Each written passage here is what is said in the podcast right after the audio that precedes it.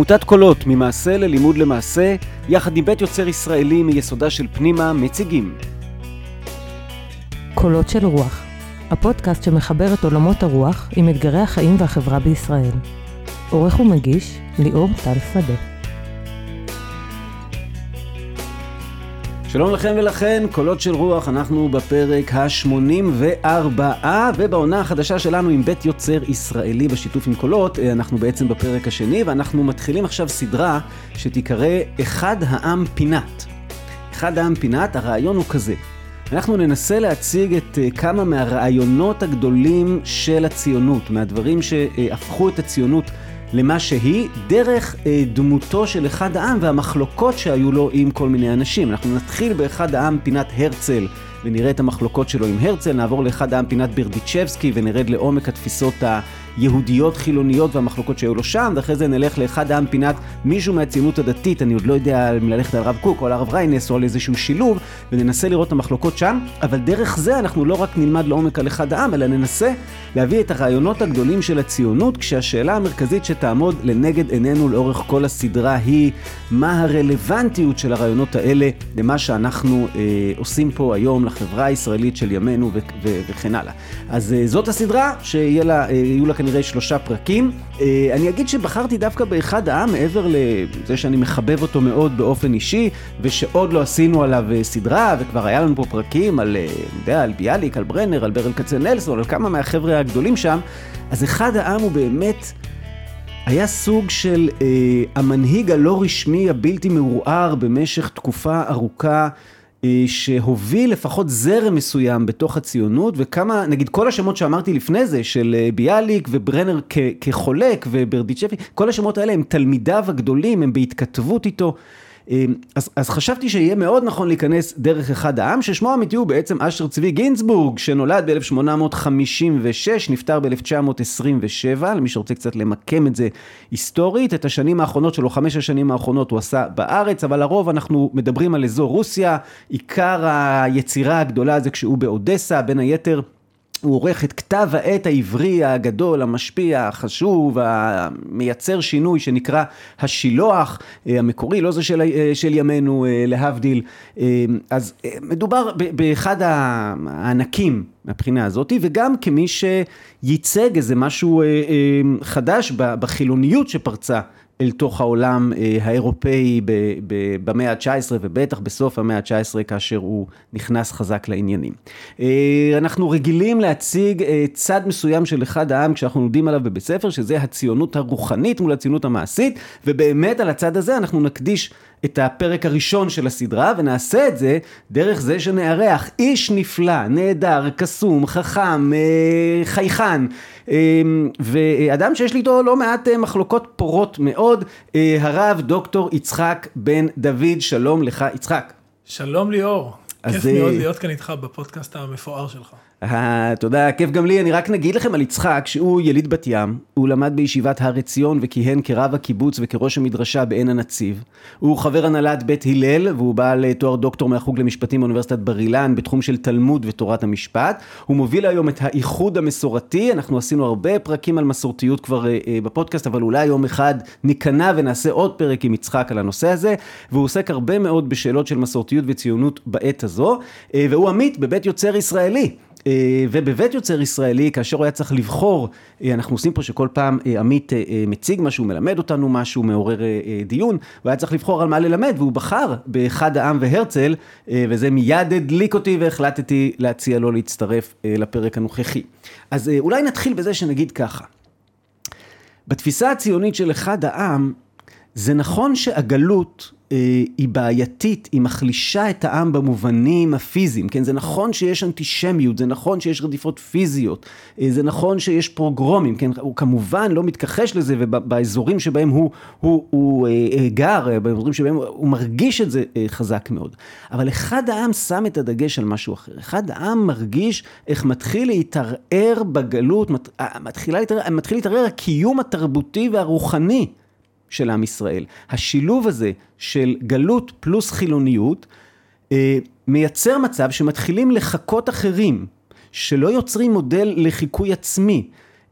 ו, וזה הטרדה העמוקה שתלווה את הפרק הזה ומלווה את אחד העם כל חייו. ולכן, אם נגיד את זה על רגל אחת, אז אחד העם מציע פתרון של הקמת מרכז רוחני בארץ ישראל. כשאני אומר מרכז רוחני, אל תדמיינו איזה אוניברסיטה וישיבה. מרכז רוחני במובן של מרכז שמהווה מודל אה, לחיים חדשים, יש בו גם אה, חקלאות ויש בו גם בניין ויש בו, אה, כן, את כל מה שמרכיב חיים, אבל זה לא מדינה ענקית שנביא אליה מיליונים על גבי מיליונים של יהודים, ו... אלא זה משהו יותר מצומצם, שהוא מעין מודל לאיך צריכים להיראות חיים של תרבות יהודית בעת הזו. אם אני אצטט את אחד העם, הוא כותב, לא מקלט בטוח לעם ישראל, אלא מרכז קבוע לרוח ישראל. והוא הולך עם התפיסה הזאת, והוא הופך להיות אחד המנהיגים הבולטים ביותר אה, באזורים של הציונות אה, בעת ההיא, ואז מגיע בחורצ'יק בשם בנימין זאב הרצל. והרצל... שקטן מאחד העם בארבע שנים.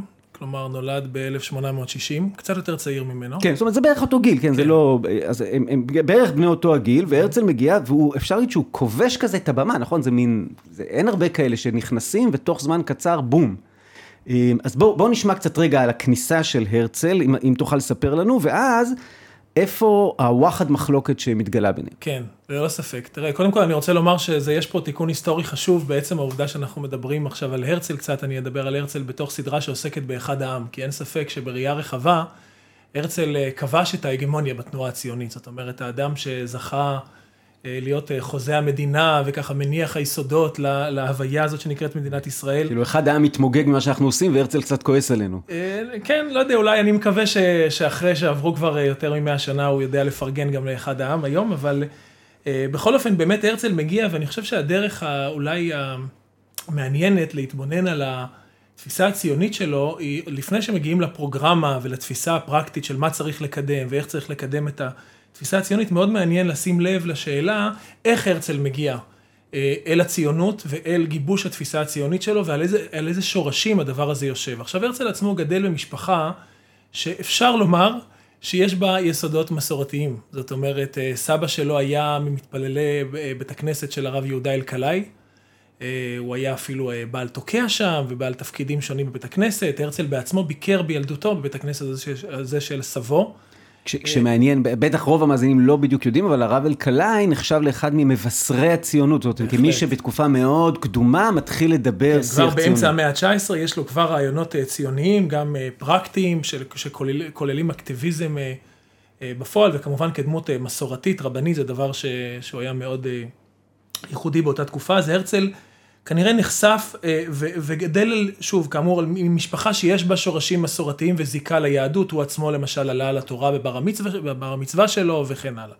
יחד עם זאת, הרצל הצעיר, כדמות ש, שמגיע לווינה ופועל בתוך החברה האירופית המערבית, שם, אה, בראשית דרכו, בכתבים המוקדמים שלו, אפשר לראות את זה ביומנים שלו, יש לו תפיסה בסיסית של הערכה מאוד מאוד גדולה לתרבות האירופית והמערבית שבתוכה הוא גדל, ורצון בסיסי בהשתלבות ובהיטמעות בתוכה.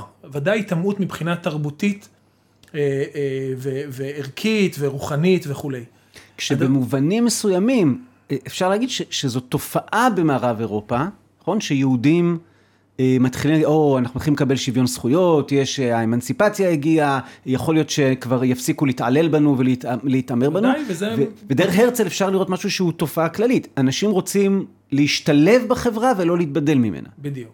זאת אומרת, אם הנקודה שמתניעה את הציונות של אחד העם זה הרצון הזה להעמיק את הזהות הפנימית, העצמית, ולא להיות מתוך זהות, כמו שאמרת, של חיקוי, איזשהו רצון ל... ל, ל לחידוד ופיתוח והעמקה של הזהות העצמית, אז האנרגיה שמניעה את הרצל במידה רבה היא האנרגיה ההפוכה, זאת אומרת הרצון להשתלב בתוך התרבות האירופית שהוא רואה בתרבות מפוארת, מפותח, מפותחת, מתקדמת, אלא שהדבר הזה לא מצליח. כלומר, רגע, יש... למה לא פשוט לעזוב את היותו יהודי ולהתנצר, להפוך אוקיי, לאירופאי? אז תודה על השאלה. אז באמת, אני בטוח שהרבה מהמאזינות והמאזינים שלנו שאולי לא מכירים את הקטעים האלה עכשיו, קצת אה, יופתעו מאוד לגלות שהרצל בצעירותו באמת חשב בדיוק על הפתרון הזה. אני רוצה לקרוא משהו מתוך אחד קטעי היומן המוקדמים של הרצל, אנחנו מדברים על אה, אזור 1880, אה, משהו באזורים האלה, והוא כותב כך: אני רואה את עצמי כיהודי מודרני ממוצע, ואין אני נרתע ממעבר פורמלי לנצרות. אני מברך על כל יהודי שיש לו ילדים המחליט להתנצר. לי יש בן, הייתי מעדיף להתנצר היום ולא מחר, כדי שתקופת החברות שלו בנצרות תתחיל מוקדם ככל האפשר, וכדי לחסוך ממנו את הפגיעות ואת הקיפוח שנפלו בחלקי, ושעוד יפלו בחלקי בגלל היותי יהודי. וואי וואי וואי. עכשיו, זה, זה קטעים, אה. זאת נכון. אומרת ככה, חוזה המדינה בראשית דרכו היה אדם שהטיף ממש להתבוללות, או לכל הפחות... בדיוק, בקטע הזה זה תיאור יותר אישי עליו ועל בנו, אבל יש קטע נוסף, ממש בכרך הראשון של היומנים שלו, שם הוא, הוא כותב על איזשהו פתרון פרוגרמטי רחב יותר לקהילה היהודית כולה, ואני רוצה גם לקרוא פה כמה משפטים. הוא כותב כך, בערך לפני שנתיים חפצתי לפתור את שאלת היהודים בעזרת הכנסייה הקתולית. ביקשתי להבטיח לעצמי בראשונה את עזרת נסיכי הכנסייה באוסטריה, ולהשיג על ידיהם ראיון אצל האפיפיור כדי לומר לו, עזור לנו מפני האנטישמים, ואני מחולל תנועה כבירה בין היהודים שיעברו באופן חופשי ונאה לנצרות. חופשי ונאה במובן זה שמנהיגי התנועה, בייחוד אני, יישארו יהודים, ובתור יהודים יטיפו לקבלת הדת השלטת. בעצם היום, בראשון בשבת, בשעה 12 בצהריים, תצא לפועל ההמרה בתהלוכה חגיגית ובצלצול פעמונים בכנסיית סטפן. לא בבושת פנים, כמו שעשו יחידים עד עתה, כי אם בגאון. וואו. עד כדי כך. כן, זאת אומרת, הוא, והוא מציע לו פה טקטיקה, כן, אני הרצל להישאר יהודי, אבל רק טקטית בשביל להצליח להביא יותר ויותר אנשים. כן. אז, אז כאילו, אני, אפשר להבין מזה שיהדותו של הרצל לא באמת חשובה לו, לפחות בשלב הזה, ושהיא אילוץ ש, שנכפה עליו. ואז השאלה היא, למה הוא לא הלך עם זה עד הסוף? למה הוא לא פשוט מתנצר ומוביל חבורה של אנשים להתנצר, ופה אנחנו מגיעים כבר לזה שפשוט הוא, הוא הרגיש שאי אפשר, נכון? בדיוק. הרצל הבין שבעצם בתוך ההקשר המודרני של חברות לאומיות, אנחנו כמובן בהקשר של תחיית העמים, והלאומיות יש לה מרכזיות מאוד גדולה בתוך ההוויה האירופית, באיזשהו שלב הוא מבין שהיכולת של היהודים כיחידים להשתלב בתוך החברה האירופית, זה, זה לא דבר שיכול להצליח, אלא מה יכול להצליח, זאת אומרת האופן שבו היהדות יכולה למצוא את מקומה בתוך משפחת העמים, כן, העמים הם בעצם משפחה, אבל האיברים של המשפחה הזאת, הרכיבים שממנה היא מורכבת, הם העמים. אז דווקא הטיפוח והפיתוח של הלאומיות היהודית, היכולת להפוך את, ה, את העם היהודי לא לקבוצה של יחידים ושל קבוצות ושל קהילות שנמצאים בתוך העמים האירופיים, אלא אה, אה, להפוך להיות עם של ממש, בהפוך על הפוך, יש כאן בעצם דבר שאם קצת נראה אותו, אולי, אולי, אני, אולי זה קצת בוטה או קיצוני להציג את זה בדרך הזאת, אבל אני רוצה לחדד כאן את הנקודה. במובן מסוים, אם היהודים לא יכולים להתבולל או להיטמע בקרב ההוויה האירופית החדשה, המערבית, שכאמור הרצל רואה בה הוויה מאוד מתקדמת ומפותחת, הם לא יכולים להיטמע בתוכה כיחידים, אז אנחנו נוכל להיטמע בתוכה כאומה. זאת אומרת, אם אנחנו נפתח את הזהות הלאומית שלנו... להיטמע במרכאות, זאת אומרת, כי אנחנו נישאר אומה, אבל, אבל כאילו נהיה אומה עם uh, מערבית. כן, שיש לה מאפיינים מערביים, שהיא חברת שוות זכויות בתוך משפחת העמים, וגם היא יונקת הרבה מהזהות שלה ומהמאפיינים שלה מהקדמה האירופית, בין הקדמה המוסרית והתרבותית, וגם בוא, הקדמה המדעית רגע. והטכנולוגית. הוא, הוא, הוא מתכוון לחילוניות ישראלית תל אביבית של 2021? במידה רבה אני חושב שכן, במידה רבה אני חושב שכן. יש לו כמה היבטים, נקרא לזה סוציאליסטיים וסוציאליים בתפיסה שלו, שפחות מאפיינים את ההוויה הקפיטליסטית התל אביבית, התל אביבית הישראלית העכשווית, אבל מהרבה מאוד בחינות אני חושב שכן.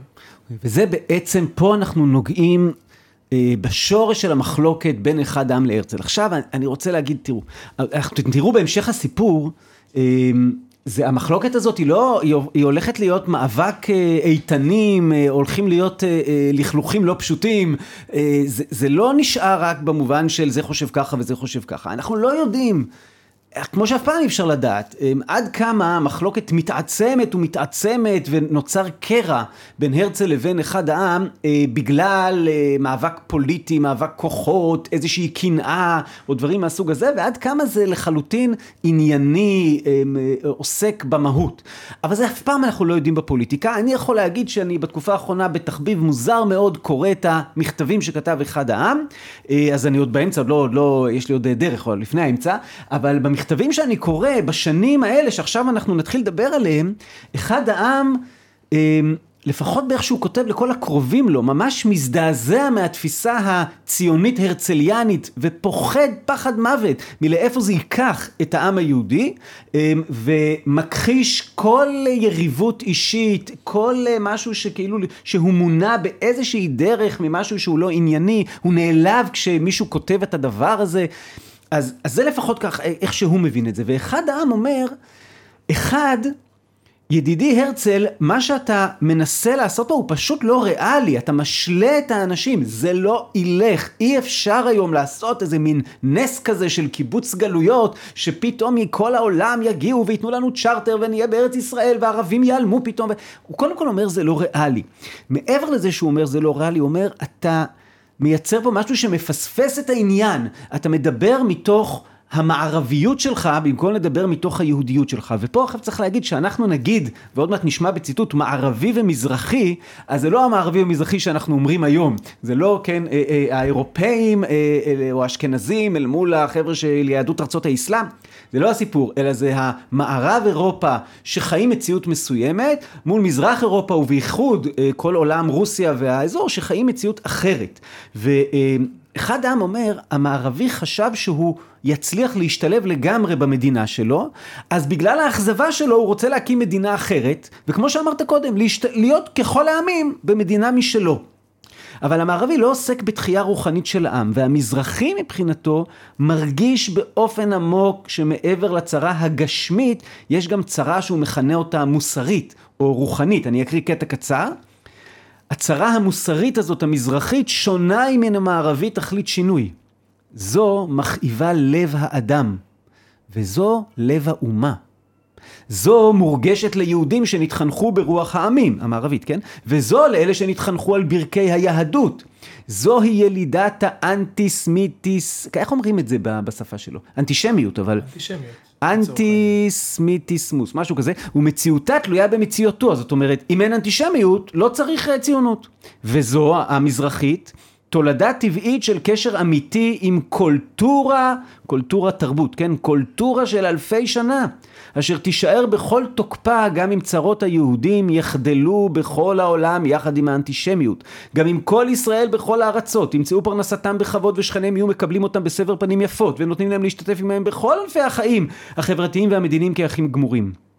לא היהודים בלבד יצאו מן הגטו, כי אם גם היהדות. זאת אומרת, הנה אחד העם שם לנו את מוקד הוויכוח שלו עם הרצל. כן, עכשיו פה צריך לומר, גם כדי לעשות צדק היסטורי עם הרצל, וגם כדי להבין אולי יותר לעומק את הניואנסים של המחלוקת הזאת, שאומנם קראנו כאן קטעים באמת אה, במובן מסוים מסמרי שיער, מהרצל הצעיר, אבל אה, אפשר, יש הרבה מאוד עדויות לכך שכשהרצל מגבש את התפיסה הציונית שלו, אמנם יכול להיות שהטריגר לזה ומה ש, שגרם לו לעלות על המסלול הזה של החשיבה הציונית והלאומית ופיתוח התפיסה הלאומית והאקטיביזם הלאומי של הקמת מדינה קשור לאנטישמיות ובמובן הזה זה מתחיל מבחוץ פנימה. כלומר זה לא איזו התעוררות פנימית של הזהות, אלא איזושהי הבנה שהרצון שלך להשתלב בתוך החברה נהדף וזה קצת מחזיר אותך בסוג של בעל כורכך אל עצמך, אבל כאן מתחולל אצל הרצל איזשהו תהליך זהותי עמוק יותר. של חיבור מחודש ליסודות היהודיים הזהותיים הפנימיים, שכמו שאמרנו קודם לכן, הוא גדל עליהם. זאת אומרת, הוא לא גדל בסביבה נקייה לחלוטין, או מנוערת לחלוטין מאלמנטים אה, זהותיים ותרבותיים ודתיים אפילו של יהדותו. אה, למשל, אני אתן איזה שני, שני דוגמאות. אה, קודם כל, הרצל בקונגרס הראשון מכריז שהשיבה, שהציונות היא לא רק שיבה אל ארץ היהודים, היא שיבה אל היהדות. יותר מאשר היא שיבה אל ארץ היהודים, היא שיבה אל היהדות בעצמה. זאת אומרת, יש פה איזשהו תהליך... כשיש מי שאומר שהוא אמר את זה אל מול אה, אה, אנשי אחד העם והמחנה הגדול שרצה לשמוע את המשפט הזה. כי הוא לא פעל... אה, לתחייה תרבותית ולעשייה תרבותית. 98% מהפעילות של הרצל לא הייתה שם. נכון.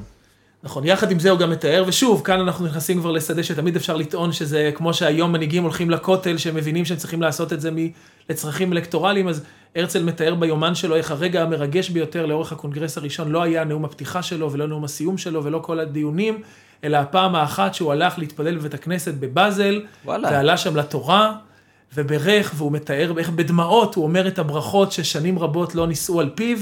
ומתאר כמה זה היה רגע, רגע מרגש עבורו, המרגש ביותר לאורך 아, כל ימי ההתכנסות. לא הכרתי את זה, כן? כן, כן, אני יכול להראות לך את זה, לא, כן, בהחלט. לא, אז, לא, אז, אני- אה, אני- עכשיו שוב, אפשר בהחלט על הדברים האלה, ורבים דומיהם לאורך השנים, מה, מהשלבים האלה ואילך, לומר שזה לצרכים פוליטיים ולצרכי תדמית ולצורכי אה, החיבור, מה שהרצל השקיע הרבה מאוד מאמץ בשנים שלאחר מכן, לחבר אליו גם את הקבוצה של המנהיגות האורתודוקסית, הרבנית, של המזרחי בעצם, שהצטרפה למ, ל, ל, למנהיגות שלו בתוך התנועה הציונית, אבל התחושה שלי שיש כאן משהו מעבר. כן, אבל צריך להגיד, אבל אז הוא יושב לכתוב בעצם את הרומן הגדול שלו, כן, את אלט נוילנד, שתורגם לעברית לתל אביב, כן, אז הוא יושב לכתוב את הרומן הגדול שלו, והרומן הגדול שלו לא... לא נראה כאילו זה סיפור על תחייה תרבותית רוחנית מעמיקה של העם היהודי, נכון? מה קורה? אולי רק נגיד, ברומן שלו הוא, הוא משרטט בעצם את המדינה כפי שהיא תיראה בחזונו, נכון? למרות שזה רומן... כן, כן, בעצם אלטנוילנד זה רומן שהרצל אה, אה, מוציא ב-1902, אה, והוא מתאר בעצם זוג אנשים, כלומר צעיר, צעיר יהודי שקצת איבד את דרכו בתוך החברה האירופית, יחד עם גרמני, נוצרי, ישי שמתלווה, ששניהם יחד מגיעים בעצם במסע למצרים, אבל עוצרים בארץ ישראל ורואים אותה בדלותה. אה, אבל לאחר 20 שנה, וזה בעצם אה, השנה או הזמן העיקרי שבו מתרחש הרומן, ב-1923, הם אה, מגיעים לנמל חיפה, ושם הם לפתע רואים ארץ שעברה תהליך מדהים של התפתחות ושל קדמה ו, וכולי, והרומן בעצם מתאר את האוטופיה הזאת, איך נראית ארץ ישראל החזונית בחזונו. אז תן לנו קווי מתאר, איך. נראית ארץ ישראל אז בחזונו. באמת, הדגש המרכזי, וזה הנקודות שאחד העם בביקורת שלו, שעוד מעט אנחנו נדבר עליה, מתמקד בהם, אז יש בה הרבה מאוד היבטים של קדמה אירופית, גם בהיבט הטכנולוגי והמדעי והיצרני, כלומר הוא מתאר בעצם ארץ שנמצאת בחזית הקדמה הטכנולוגית והיצרנית, ויחד עם זאת יש בה גם קדמה חברתית, אה, אה, גם אה, בדברים שקשורים לזכויות סוציאליות, למשל לזכות הצבעה, גם לנשים והזכות להיבחר, דבר שהיה מאוד לא מובן מאליו גם באירופה באותה תקופה, אה, אזרחות ושוויון מלא למיעוטים. וזכות לכל אדם אה, לעבוד ולהתפרנס אה, וכולי, זאת אומרת הרבה מאוד היבטים של קדמה אה, סוציאלית, חברתית וכולי. ויש תיאור של איך נראית המדינה הזאת מבחינה יהודית, ולא רק מבחינה דמוקרטית. אז בשוליים, זאת האמת, שבמידה רבה אפשר לומר בשוליים, זאת אומרת הרצל אפילו ברגע מסוים לקראת סוף הרומן מתאר קיומו של בית מקדש בירושלים, אם כי לא במקום שבו אנחנו לא בהר יודעים, הבית, לא בהר לא הבית. בהר הבית, לצד המסגדים שקיימים על ההר, זה גם דבר שהוא חווה כן, את נחת ביקורתו ש- של אחד העם על- על הדבר הזה. יש איזה נקודה שהוא מתאר סדר פסח, אבל בסדר פסח יושבים ביחד אה, מוסלמי, נוצרי, יהודי, כן, נכון? זה מין הופך סדר להיות... פסח קוסמופוליטי כזה רב-לאומי. זה כל הזמן ככל העמים, ככל העמים, נכון? הדגש הזה, אולי הדבר הכי בסיסי שאנחנו נראה, נראה לנו היום לגמרי לגמרי מובן מאליו, אבל איזה שפה מדברים?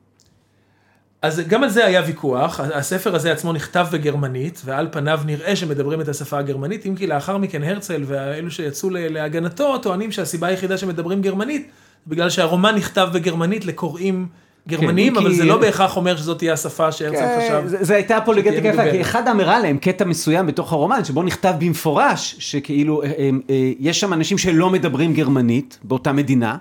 אה, יש שם איזה מישהו שמדבר ערבית ומישהו שמדבר, והיהודי עונה לו בגרמנית, זאת אומרת, הוא, הוא כן מכניס מספר שפות, או בוא נגיד ככה, לא היה לו מספיק חשוב לציין ולו במילה שהולכים לדבר עברית, שילמדו עברית בבתי הספר, אפילו הדבר הכי, שנראה לנו היום בסיסי, אז זה לא היה בסיסי, הזה ש, של העברית, אפילו זה לא נמצא שם, אז... כאילו, אני, אנחנו עכשיו לוקחים פה כאילו שני צדדים, בשביל כי אני קצת משחק את אחד העם ואתה קצת את הרצל, אבל, אה, אבל יש לאחד העם על מה להתבסס, כאשר הוא מעז וכותב מאמר ביקורת ארוך, מנומק, לא פשוט, אה, מכבד, אבל, אבל קשה, אה, כנגד אלטנוילנד, ובעצם בשעה שהרוב המוחלט של מי שבתוך העניין הזה, בתוך הסיפור הציוני, מתמוגג על הרומן החדש של הרצל של אלטנוילנד, פתאום בא אחד העם ונכנס חזק מאוד בדבר הזה. מה, מה הביקורת שלו? מבחינתו של אחד העם, הרומן הזה, במה שיש בו ובמה שאין בו, הוא ביטוי מאוד חזק לדלילות ולרזון הזהותי היהודי שמאפיין את הציונות של הרצל. זאת אומרת, אה, ציונות שבאמת יש בה את הרצון הזה לפתור את בעיית היהודים, לאפשר ליהודים מרחב קיום, קיום שבעצם אה, יאפשר להם לפתור את בעיית האנטישמיות באירופה, אבל כל, ברגע שאתה עושה צעד אחד לכיוון של התוכן, התוכן הזהותי והתרבותי והחברתי של הישות הזאת החדשה שקמה, אתה בעצם מוצא אידיאלים אירופיים. אתה מוצא אידיאלים אירופיים גם בהיבטים של קדמה מדעית וטכנולוגית ויצרנית, וגם בהיבטים של אידאות מוסריות וחברתיות, שבאמת הרעיון הזה של השוויון האזרחי, השוויון האזרחי ללא הבדל אה, דת, גזע ומין, אני לא יודע אם נמצא שם, יש שם גם את העניין המגדרי. אה, אה, זה הדבר שהרצל כל הזמן מתפאר בו וכל הזמן מנופף בו. כן. הוא, הוא, הוא, אני, אני אגיד משפט אחד מתוך המאמר, שאולי אומר הכל, הוא, הוא כותב, חיקוי של קופים בלי שום תכונה לאומית עצמית, וריח העבדות בתוך חירות, בת הגלות המערבית, נודף מכל עברים. זה אולי מסכם על רגל אחת את הסיפור, הוא אומר, זה לגמרי, אין פה משהו יהודי, אבל הוא אומר יותר מזה, הוא גם אומר, תגיד לי, את מי אתה מרמה? עכשיו, אחד העם ביקר בארץ ישראל, והיה לו ביקור, הוא נשלח כאילו כראש, אה, לעשות איזה מין, אה, אחד משנים עשר המרגלים כזה, כן? כאילו, הוא נשלח לבחון לעומק את העניינים, וכשהוא חוזר מהביקור, הוא חוזר כמעט בדיכאון.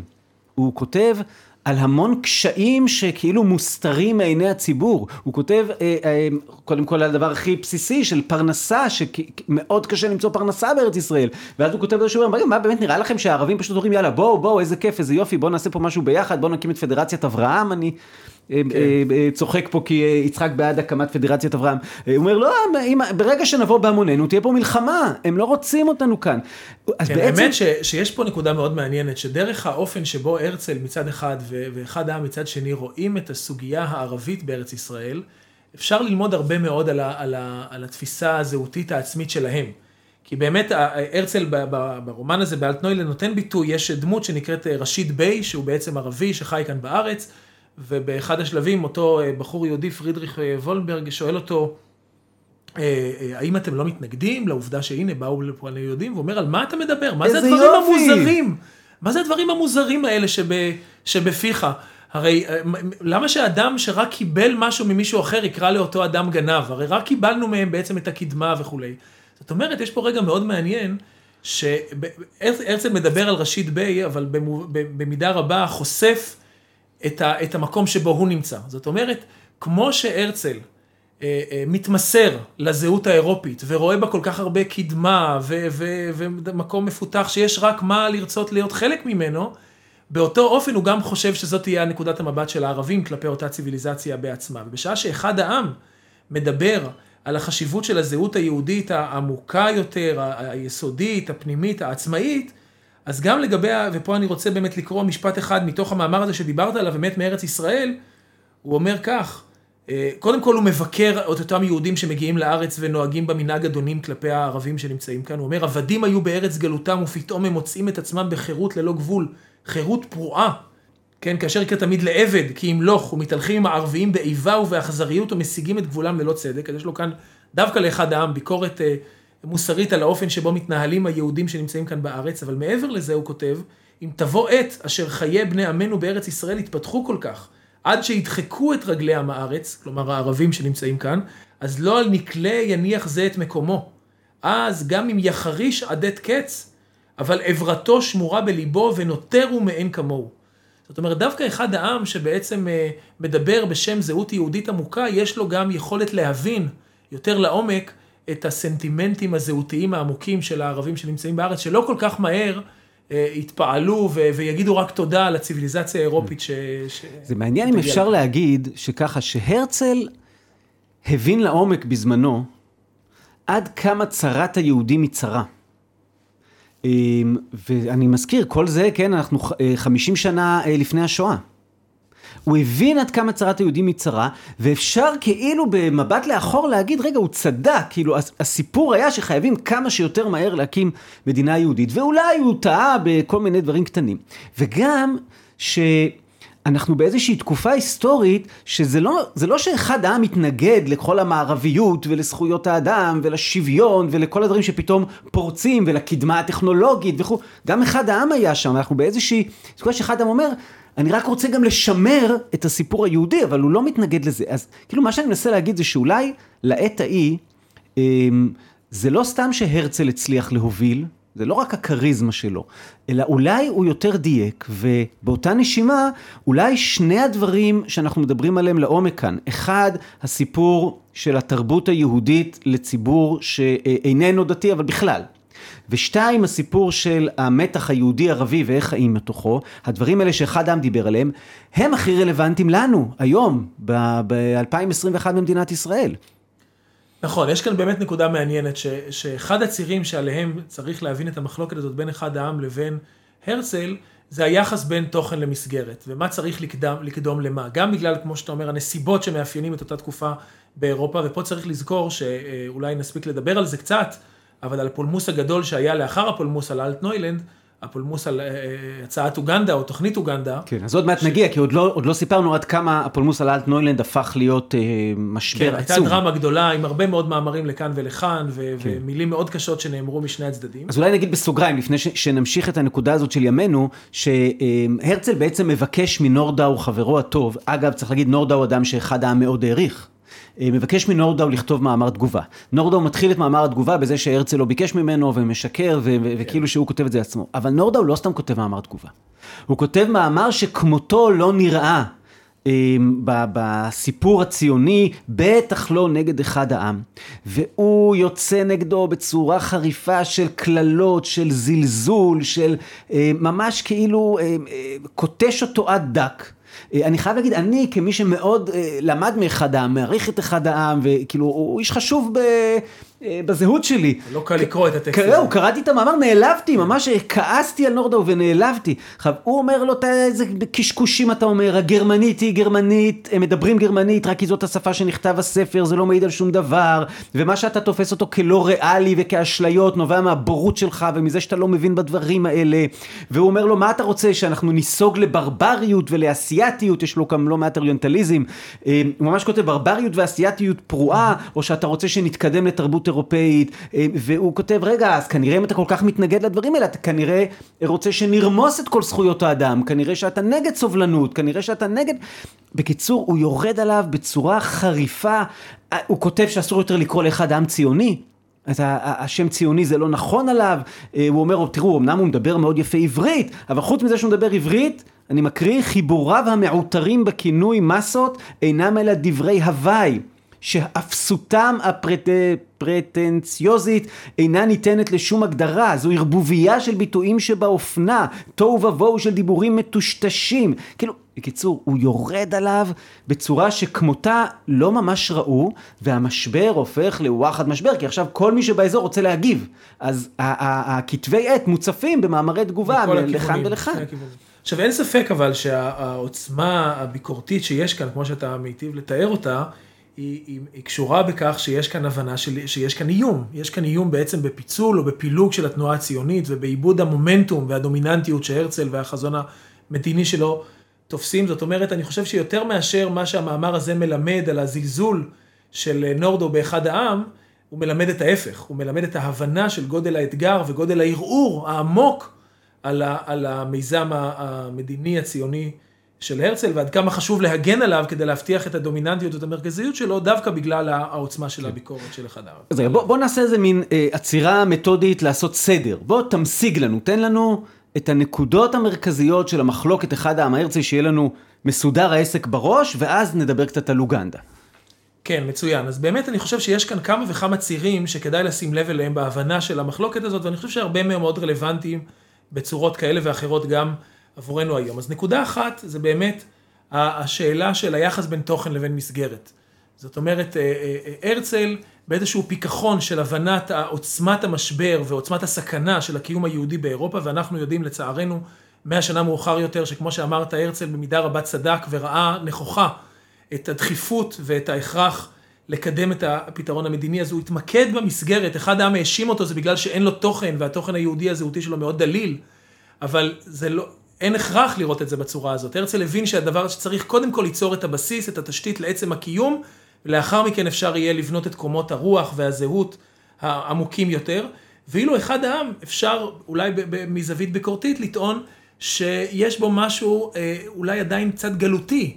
זאת אומרת, ההתמקדות הזאת, הכל כך חזקה, בשאלות של רוח, של זהות, של עומק, של תרבות, מבטאים אולי, כמובן אחד העם לא יקבל את הוא הביקורת יגיד הזאת. ההפך, הוא יגיד הגלותיות זה לקחת את כל עולמות התרבות והרוח ורק לחכות, לחכות, לחכות כן, בקוף, לחכות כן. ולחכות, אז זה, אבל זה וואחד מחלוקת. אז, אז, היה, אז הציר הזה של היחס בין תוכן לבין מסגרת, גם בשאלת הקדימות הכרונולוגית והיחס הכרונולוגי ביניהם, וגם מבחינת החשיבות והמרכז, איפה צריך להיות מונח עיקר האנרגיה, זה ציר מרכזי מאוד לה, להבנה של המחלוקת הזאת.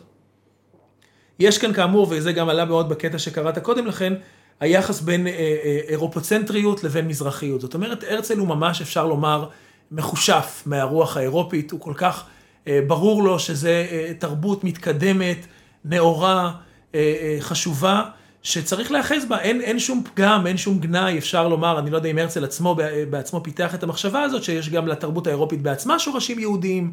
זאת אומרת, לראות את הקדמה האירופית בתור עוגן זהותי מרכזי, גם לזהות יהודית בעת החדשה, עבור הרצל זה עוגן מאוד אה, מרכזי ודומיננטי, ועבור אחד העם, ציינת קודם לכן שזה לא מזרחיות במובן שאנחנו מדברים עליו היום, של, אה, של העולם אה, של יהדות ארצות האסלאם, אבל יש קווי דמיון. זאת אומרת, דווקא בגלל שאחד העם, כמו למשל היה- היהדות הספרדית, לא נמצאת בתוך ההוויה של הקדמה האירופית, יש לה יכולת גם לראות אותה בצורה ביקורתית, להסתכל עליה מבחוץ, ו- ולא להיות מחושפים מה, מהרוח הזאת. אז זה עוד, עוד ציר מאוד, אה, אה, מאוד מרכזי. אני חושב שבהקשר היהודי, השאלה הגדולה כאן זה עד כמה התהליך הזה של הציונות, ההקשר, ההקשר, מה שנותן לו את ההקשר, את הקשר המשמעות שלו, אז בעולם של הרצל זה הרבה יותר קשור לתהליכים אה, אה, אה, עכשוויים, מודרניים, אירופאיים, מערביים של אביב העמים, של התחייה הלאומית.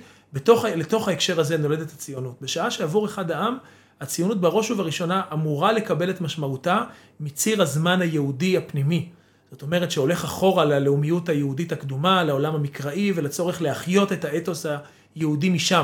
למרות שהוא לא סתם מתעורר בתקופה הזאת, גם הוא מושפע עמוקות מסיפור אביב העמים של אה, 100 שנה לפני כן, וכל, ה- אה, 50 שנה לפני כן, וכל, וכל נכון, העניין. אבל היחס, היחס בין ההקשר, ה- במרחב האירופי העכשווי לבין ההקשר הזהותי הפנימי, זה, זה הבדל מאוד גדול בין, בין הרצל לבין אחד העם, וגם באמת הציר, הציר הנוסף שהייתי רוצה ל, ל, אה, להדגיש אותו, זה היחס בין פנים לחוץ. זאת אומרת, הציונות של הרצל מתכתבת כל הזמן עם מה שקורה בחוץ. זאת אומרת, היכולת של היהודים להתקבל, היכולת למצוא פתרון לבעיית היהודים מול ההקשר האירופי ומול בעיית האנטישמיות, ואיך להתמודד עם האנטישמיות בצורה המיטבית. ובשעה שאצל אחד העם, מה שאפשר בצורה ביקורתית להאשים אותו אולי באיזשהו סוג של אוטיזם כזה, אוטיזם במובן, זו מילה קצת קשה, אבל אה, אה, בועתיות. אולי לא, בועתיות. כן, בועתיות, אה, במובן הזה של הוא מחפש תהליך של שיבה פנימה לזהות, לשורשים שלה, ליסודות שלה, אה, אבל הוא לא מספיק רגיש ולא מספיק קשוב למה שמתרחש מסביב ולצורך לתת מענה לבעיה, לבעיית הקיום, שהרצל הרבה יותר אה, אה, אה, חודד ביחס אליה. ואז אם, אם אנחנו לוקחים את, ה, את ההמשכיות כמעט ההכרחית של כל זה, אז, אז אם הרצל לא מצליח אה, לקבל צ'רטר, אה, להקים אה, מדינה ליהודים בארץ ישראל, אבל כן יצליח לעשות את זה במקום אחר, אז בהיגיון ההרצליאני זה אמור להיות בסדר, כי כרגע אנחנו צריכים למצוא מקלט לעם ישראל. ואז כש... מתעוררת האפשרות להקים מדינה באוגנדה, הוא בא לקונגרס ואומר, חברים, בואו נשלח משלחת שתבדוק את העניין הזה ברצינות, כי אולי אנחנו יכולים לעשות את זה שם. אה, כל מי שבשבילו הציונות צומחת מתוך ציון, צומחת מתוך היסטוריה יהודית, וצריך להגיד, זה לא... מי, ש, מי שלא יודע אולי ו- ושומע אותנו עוד יכול כל הזמן לדמיין את אחד העם בתור איזה רב, כן? זאת אומרת, אנחנו מדברים על אחד העם כמוביל זרם של חילוניות יהודית, ועל זה נדבר בפרק הבא, כשנראה את עם המחלוקת שלו עם ברדיצ'בסקי. מאוד, אה, בדיוק, עם גדול. עומק זהותי עמוק מאוד. אמ, אז, אז זה הכל, כשזה מגיע לאוגנדה, וצריך להגיד שקונגרס אוגנדה מגיע, בשיא המשבר עוד על אלטנוילנד, הכל מתפוצץ לגמרי, זה כבר, כן, כאילו יש אה, הרצל מקדם את סיפור אוגנדה, אחד העם אומר הכל היה רמאות עד עכשיו, זה בכלל לא ציונות שמלשון ציון, הוא כותב אחרי אוגנדה אה, שהציונות של אה, אה, הרצל, הציונות של באזל, כן, איננה עוד במציאות. בבאזל בראש חודש אלול תרנ"ז נולדה הציונות הזאת, ובבאזל בראש חודש אלול תרס"ג פרחה נשמתה, ולא נשאר ממנה אלא שם שנתרוקן מתוכו. ואז הוא אומר, האנשים עכשיו שבכו שם, אנשים בכו בקונגרס. הוא אומר, שש שנים הם הלכו לאפריקה. ופיהם מלא שירי ציון. ועתה כי באו, איך יוכלו להשתומם ולהתרגז על הדבר, זה מאמר הבוכים שלו, כן? אומר, אתם בעצם לא שמתם לב, מה, שש שנים מאז שהרצל כישף אתכם, אתם הולכים עם אג'נדה שברור שהיא תיגמר לא בארץ ישראל, והנה עכשיו אתם מלאים בבכי, אתם יכולים להתפכח. כן, אבל הקינה הזאת של אחד העם על הציונות המדינית של הרצל, ובאמת הוא רואה בהצעת אוגנדה איזשהו, אה, פתאום יוצא המרצע מן השק, פתאום מתגלה מה שבאמת היה פה כל הזמן, משהו מאוד מאוד חלול. שאפילו, אתה אמרת קודם שהעברית היא שורש מאוד, אבל מה, מה, מה יותר שורשי ובסיסי בציונות מאשר ציון בעצמה, והנה מתגלה שאפילו העוגן הזה לא באמת קיים בתוך ציונות, הציונות האוורירית הזאת והדלילה הזאת של הרצל. אבל אני חושב שהטרגדיה כאן ברגע הזה, ברגע הזה בהיסטוריה של הציונות ובקשר הזה שבין הרצל לאחד העם, זה רמת חוסר האמון שהם מגיעים לרגע הזה ושהיא גורמת לפרשנות של מה שמתרחש בו, למה אני מתכוון?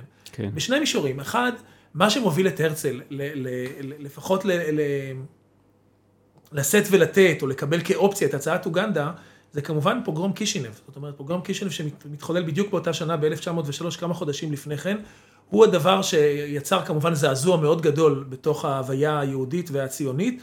והרצל אומר, אי אפשר להישאר אה, אדישים, אי אפשר להישאר אדישים לקרקע שבוערת, לא רק שרועדת, אלא שממש בוערת מתחת לרגלי היהודים באירופה, מובילה את הרצל גם לפתרון הזה. אז לפחות דבר שאמור היה לעורר אה, אה, סימפתיה אה, אה, אצל אחד העם, אבל יש כאן נקודה נוספת. רוב החוקרים ש... ש...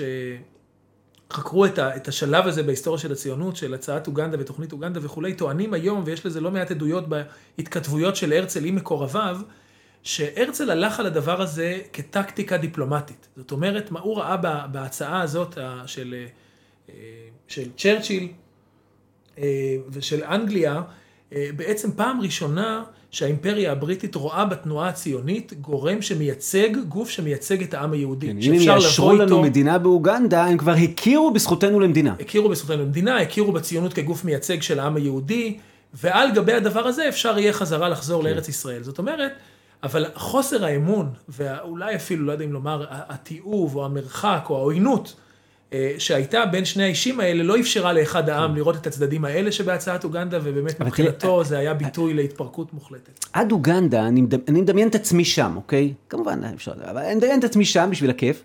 אה, ואומר, עד אוגנדה יכולתי לעמוד על הבמה שם ולצעוק. די! שניכם צודקים, תפסיקו לריב. אתה לגמרי צודק, שצריך, אתה הרצל, שצריך לעשות הכל כדי לייצר מדינה ליהודים, ואם אתה אחד העם צודק שלא נצליח להביא לשם מיליונים, בוא ננסה, לא נצליח, לא נצליח, אבל כאילו בוא נקדם את זה בכל הכוח. ואתה אחד העם ודאי צודק, שהמדינה הזאת צריכה להיות מבוססת על איזשהו מודל תרבותי, יהודי, עמוק, ושניכם צודקים. אוגנדה הביא את זה לרגע של איזה מין הכרעה כזאת ולרגע של פיצול כזה, לא, אנחנו יודעים שבסוף זה לא יתממש, אבל זה, זה שם לנו את הכל כזה אה, אה, מול הפנים. אולי אה, הפרק שלנו עומד להסתיים ואולי עכשיו נכון לחזור לאותם, אה, מה שניסינו באמצע הפרק לעשות ולהגיד רגע. הבנו בגדול מה זה ציונות רוחנית מול ציונות מעשית, מה עיקר המחלוקת בין אחד העם להרצל, וגם קצת קיבלנו סיפורים מאוד מעניינים על ההתהוות אה, של הציונות. אבל בואו רגע עכשיו נהיה ב-2021, וננסה לשאול מה אנחנו יכולים ללמוד מהפולמוס הזה שלפני קצת יותר ממאה שנה, אה, לחיים שלנו היום בישראל. אז אני הייתי רוצה להצביע על שתי נקודות, ואני בטוח שאתה תוסיף, עליה, תוסיף עליהן. נקודה אחת קשורה, אני יודע שהולך להיות פרק שיתמקד בנושא הזה של הציונות הדתית והיחס בינה לבין אחד העם, אבל אני כן רוצה לומר נקודה שקשורה לדבר הזה. כל מי ששמע את הפרק הזה, אה, אה, ונחשף לשתי האסכולות הציוניות האלה, אסכולה אחת שהיא הרבה יותר עמוקה מבחינה זהותית ותרבותית אה, יהודית, ואסכולה אחרת שמתמקדת בפרוגרמה המדינית, וכמו שראינו, בשורשים שלה יש בה מעט מאוד, לפחות בשורשים המוקדמים של הרצל, מעט מאוד זיקה עמוקה לתרבות היהודית. וישאל את עצמו, אה, העולם הדתי, הציוני הדתי, כן, בתחילתו המזרחי, שקם ממש בשנים האלה, ב-1902 קם המזרחי בדיוק אה, בלב הפולמוס הזה שבין הרצל לאחד העם, איפה הוא ירגיש יותר בבית? איפה הוא יוכל, עם מי הוא יוכל ליצור ברית או ליצור איזשהו קשר יותר עמוק, קואליציה בתוך הקונגרס הציוני? אני חושב שרבים היו מנחשים ומעריכים שזה לכאורה עם אחד העם, אחד העם מדבר בשם היהדות, בשם זהות יהודית, בשם שיבה לערכים יהודיים, לטקסטים יהודיים, לתרבות כן, במובן העמוק שלה. אבל הוא גם מציע איזושהי אלטרנטיבה יהודית, זה מאיים בטירוף. נכון, ובאמת האמת ההיסטורית, שכנראה קשורה מאוד לנקודה הזאת שאתה מצביע עליה, אבל קשורה גם מאוד לפעולה של הרצל. במידה רבה, מי שהקים את המזרחי באותם שנים היה לא אחר מאשר הרצל. הרצל פנה לרב ריינס ב-1902, כאשר התחילה להתערער ההגמוניה שלו בתנועה הציונית בגלל הביקורת של אחד העם ותלמידיו, הם הקימו איזושהי תנועה בתוך הקונגרס הציוני שנקראת הפרקציה הדמוקרטית. עם בובר פנה, והחבר'ה, נכון? כן, עם בובר ומוצקין ו- וחיים ויצמן אפילו היה שם בקרב החבורה הזאת, שבעצם ערערו על המנהיגות של הרצל, והרצל היה צריך לחזק את כוחו, הוא פנה לרב ריינס, הוא אמר תקימו תנועה של אה, רבנים אה, חרדים שהצטרפו לתנועה הציונית ולציונות המדינית, ובאמת זה מה שקרה, זאת אומרת המזרחי וגם בפולמוס אוגנדה, באופן שמאוד מאוד יפתיע ישראלים של היום. חופש הצבעה, נכון? זה מה שהוחלט, חופש הצבעה, ואז רוב החבר'ה הצביעו בעד. אני חושב שרוב התנועה הצביעה בעד בהצעת כן. אוגנדה. אז אני חושב שהשאלה הזאת, עד כמה אפשר, עכשיו במידה רבה, התהליכים שקרו לאורך הדרך, לאורך אה, עשרות שנים רבות שהביאו אותנו לנקודה של היום, שהרבה פעמים אתה שומע דווקא בקרב דוברים דתיים, אתה שומע ביקורת על הדלילות הזהותית והאוריינית, התרבותית של החילונות, כאילו כמה החילונית דלילה מבחינת הזיקה שלה לעומק, למקורות היהודיים, אתה שומע את הביקורת הזאת לא מעט מקרב אה, דוברים מתוך העולם הדתי והציוני דתי. גם במידה שהדבר הזה נכון, הוא במידה רבה נכון בגלל שהברית שנבחרה היא הברית בין ציונות חילונית שמתמקדת במדינאות ובענייני מדינה, לבין יהדות דתית שמתמקדת בענייני תרבות ו- וזהות. ואני כן מרשה לעצמי אה, אה, לחשוב או לחלום על היסטוריה אלטרנטיבית. מה היה קורה, או איך החברה הישראלית הייתה יכולה להיראות, אם הברית שהייתה נחרטת, למרות המורכבות שלה, הייתה ברית בין העולם הדתי, האורתודוקסי, ש, שרואה בהלכה עוגן מרכזי לזהות היהודית, אבל מאוד מחובר לזהות היהודית שלו, יחד עם יהודים מסוג אחר, שאחד העם היה המנהיג שלהם, שהזהות היהודית לעומקה, לעומקה היא מאוד מאוד חשובה להם, אבל באמת באופן, באופן אחר. האם הברית הזאת יכולה הייתה להיכרת? האם אנחנו היום יכולים, אני הרבה פעמים מרגיש את האבסורד, שאנחנו, אה, אני זוכר שיחה שנתתי על זה באחת הישיבות שלימדתי בהן אה, לפני כמה שנים בערב יום הזיכרון. אנחנו חיים היום בהוויה שבה יהודים אה, דתיים וחילוניים יכולים להילחם יחד בקרב ולהגן על חייו או למסור את חייו האחד של השני בשעת מלחמה. אבל כשהם עוסקים בזהות שלהם ובשורשים של מה שמחבר אותם למקום הזה, הם בדרך כלל עושים את זה בנפרד, כן. במוסדות נפרדים. יש וזה... משהו בזה שדווקא כשדבר מאוד חשוב לך ומהותי מבחינתך, עליו אתה לא יכול, אתה קשה לך לשתף פעולה, קשה לך לכרות ברית, ודווקא עליו אתה רב. ואתה אומר לנו, איזה יופי אם עכשיו כל מי שאכפת לו מזהותו היהודית, יהיה בברית אחת גדולה. אם זה ציונות דתית, אם זה מסורתיות, אם זה חילוניות, אם זה אפילו אה, חרדים אם הם יסכימו לצאת מתוך החומות, אלא להגיד, אכפת לך מזהותך היהודית, יופי, אנחנו נעשה ברית של אלה שאכפת להם, למרות שאנחנו מפרשים אחרת את זהותנו היהודית, שזה אה, ברית מקסימה וחזון נפלא. כן, בהחלט. אז אני חושב שבמידה רבה, כמו שאמרת קודם, מה שלא יכול היה להתממש בתקופתם של אחד העם, כי שם כנראה הרצל צדק יותר, שהדבר שחיוני וקריטי זה להקים את המדינה ולא להסתבך בסוגיות זהות מורכבות ושואבות אנרגיה. במידה רבה יכול מאוד להיות שאנחנו עכשיו, מאה שנה לאחר מכן, צריכים לעורר מחדש את ה... דרך אגב, אחד העם הקים תנועה שנקראת בני משה. הוא הקים אותה בזין באדר, שזה תאריך שבמסורת היהודית נחשב יום פטירתו ולידתו של משה רבנו, שזאת בדיוק מטרתה. שיהודים אה, אורתודוקסים ושאינם כאלה יעסקו יחד בבירור עומק של אה, זהותם היהודית וילמדו את המקרא וטקסטים אחרים. אה, התנועה הזאת לא האריכה ימים. אבל יכול להיות שאנחנו צריכים... אני אגיד בפרומו שאת השאלה מה חשב אחד העם על משה, והאם היה משה או לא היה משה, והאם זה... מאמר שלם שלו. יש מאמר שלם, אני אגיד בפרומו שנדבר על זה בפרק הבא, כשנראה את הוויכוח שלו עם ברדיצ'בסקי, והיה לך עוד איזושהי תובנה אה, אה, לימינו, שקשורה. כן. לאיך מונעים דלקות ופילוגים, נכון? נכון, נכון. צריך לראות באמת, אה, המחלוקת הזאת שיש לה חשיבות גדולה, היא הגיעה לעוצמות רגשיות ו... קונפלקטואליות מאוד מאוד אה, גבוהות. אה, בשעה ש, שבאמת בהסתכלות מרחוק אנחנו יכולים לראות למה, את החשיבות העצומה שהייתה לציונות ההרצליאנית על המאפיינים שלה והעובדה שהיא זאת שבסופו של דבר נתנה פתרון אה, למצב של העם היהודי בתחילת המאה ה-20, הרבה יותר מאשר אחד העם, ויחד עם זאת החשיבות של, ה, של הציונות העמוקה יותר של אחד העם ושל הבריתות שיכולות להיכרת מסביבה. ואני חושב שזה מעורר מחשבה על השאלה עד כמה אנחנו מסוגלים לראות במחלוקת דבר פורה, ודבר שאנחנו כולנו כקולקטיב יכולים להרוויח ממנו, ועד כמה היא עוברת איזשהו סף שממחלוקת שמעשירה אותנו ומאפשרת לפתח את האלמנטים ואת הניואנסים ואת ההיבטים השונים של הזהות שלנו, היא הופכת להיות דבר שמכלה וגורם לנו לכלות אה, זה את כוחו, אה, זה את כן. כוחו של זה. כן. אה, אולי נוסיף אה, נקודה, אתה אמרת לי שהסיפור של מסגרת מול תוכן מזכיר לך את המחלוקת על אה, מה נברא קודם השמיים או הארץ. כן, יש מחלוקת בין, בין בית הלל לבית שמאי, האם בבריאת העולם אלוהים ברא קודם את השמיים ולאחר מכן את הארץ, שנאמר בראשית ברא אלוהים את השמיים ואת הארץ, ויש פסוק אחר, ביום ברוא השם אלוהים ארץ ושמיים.